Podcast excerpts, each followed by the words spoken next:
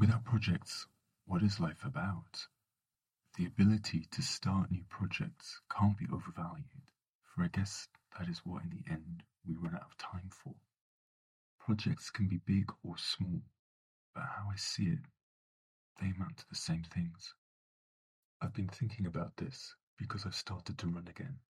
What could be simpler than leaving your front door and putting one foot in front of the other for an hour or so, getting sweaty and fitter in the process?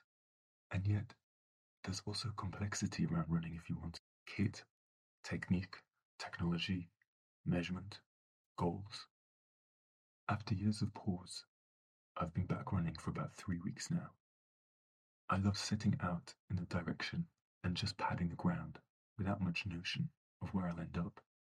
The way that my running has become a sort of project has only come to me gradually when I've thought about how I have the freedom just to step outside my door and begin.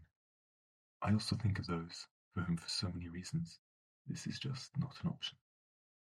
I've enjoyed taking in how graceful the park trees appear as I make out their resting outlines in the pre-dawn dark, listening to the geese as they chatter to each other, and the sound they make as they gently rip up the grass with their beaks. I felt an intimacy with the land whilst navigating webs of streets, crossing through neighborhoods in new ways that were compartmentalized and organized differently in my imagination. Distances have become compressed, invisible borders have melted away, and my knowledge of the landscape seems richer and more personal. There are many ways that being in a city can cut you off from this knowledge. But somehow, in the pre dawn, when culture, commerce, and competition is resting, there it is. The physical facts of a place begin to stand out and take shape. The animals of the city show me by their example, as they're given some space to pursue their projects too.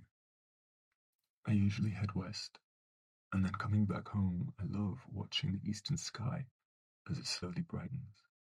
I often get a sense of the bigger truth to being a human animal planted so delicately on the surface of the planet. I can almost make out the curve of the sky subtly whispering a lesson on perspective and scale. I hadn't thought about running as a project in something other than just fitness, a good thing to do. But it has delighted me in how it's become a daily lesson in something bigger.